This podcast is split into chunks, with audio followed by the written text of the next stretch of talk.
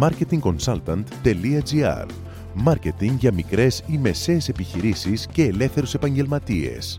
Ο σύμβουλος Μάρκετινγκ Θέμη 41 σας προτείνει ιδέες και λύσεις για να αναπτύξετε έξυπνα την επιχείρησή σας. Καλή σας ακρόαση!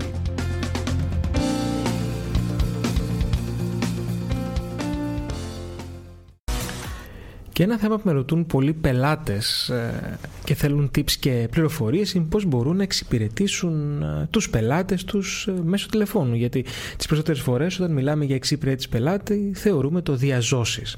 Θα σας δώσω μερικές συμβουλές και κάποια tips για να δείτε κι εσείς πώς μπορείτε να βελτιώσετε την τηλεφωνική επικοινωνία με τους πελάτες σας. Ξεκινάω με το πιο βασικό.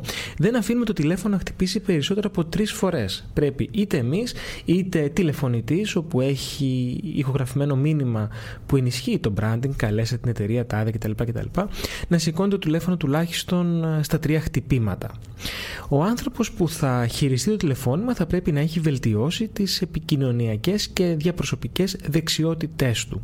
Να μπορεί λοιπόν να καταλάβει πώς πρέπει να προσαρμοστεί, πώς πρέπει να αντιμετωπίσει έναν ευχαριστημένο, έναν δυσαρεστημένο, έναν πελάτη που θέλει περισσότερες πληροφορίες. Μην ξεχνάτε ότι ε, η επικοινωνία, το 55% είναι η γλώσσα του σώματος, το 7% είναι το μήνυμα και το 38% είναι η φωνή και η τονικότητα. Στο τηλέφωνο δε, ε, δεν έχουμε καθόλου γλώσσα σώματος γιατί δεν βλέπουμε τον άλλον, άρα αντιλαμβάνεστε ότι τα ποσοστά στην πληροφορία και στον τρόπο που εκφράζουμε και εκφέρουμε το λόγο αυξάνονται. Αν έχουμε κάποιο σύστημα είναι σημαντικό να κάνουμε προσφώνηση του πελάτη, να πούμε το όνομά του, έτσι ώστε να νιώσει μια οικειότητα. Ο άνθρωπος που θα χειριστεί το τηλεφώνημα πρέπει να ακούει προσεκτικά και να κατανοεί. Με άλλα λόγια να ασκεί ενεργητική ακρόαση. Οι περισσότεροι άνθρωποι ακούμε, αυτό είναι μια βιολογική ε, διαδικασία. Το θέμα είναι να επιλέξουμε να ακούσουμε τον άλλον, να συγκεντρωθούμε και πραγματικά να αντιληφθούμε αυτό που μας λέει σε όλα τα επίπεδα. Και αυτό που λέει και αυτό που εννοεί και κυρίως πώς νιώθει. Στο τηλέφωνο πρέπει πάντα να χρησιμοποιούμε απλοποιημένη γλώσσα. Δύσκολοι ορισμοί, αγγλικές φράσεις, να μιλάμε γρήγορα και επειδή μας έχει συνεπάρει η ταχύτητα της δουλειάς δεν θα βοηθήσουν στο να μπορέσουμε να ικανοποιήσουμε τον ε, συνομιλητή μας.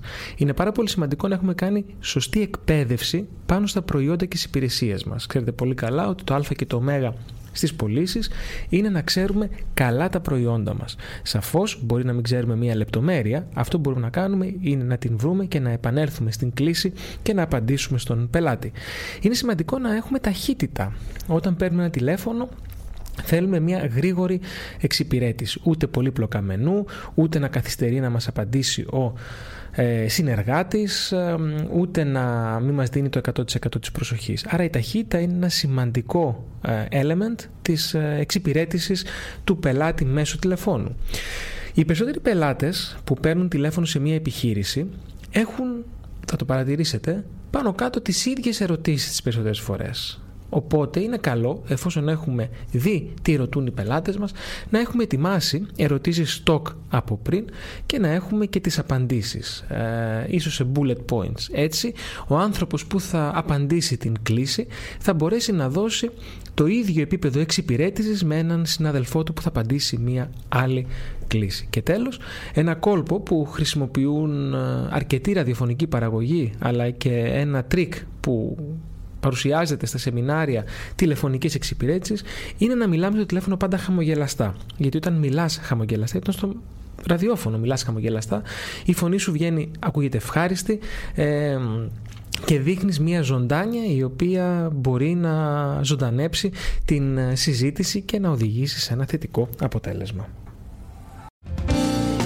Μόλις ακούσατε τις ιδέες και τις λύσεις που προτείνει ο Σύμβουλος Μάρκετινγκ Θέμη 41 για την έξυπνη ανάπτυξη της επιχείρησής σας. Ραντεβού με νέες προτάσεις σύντομα.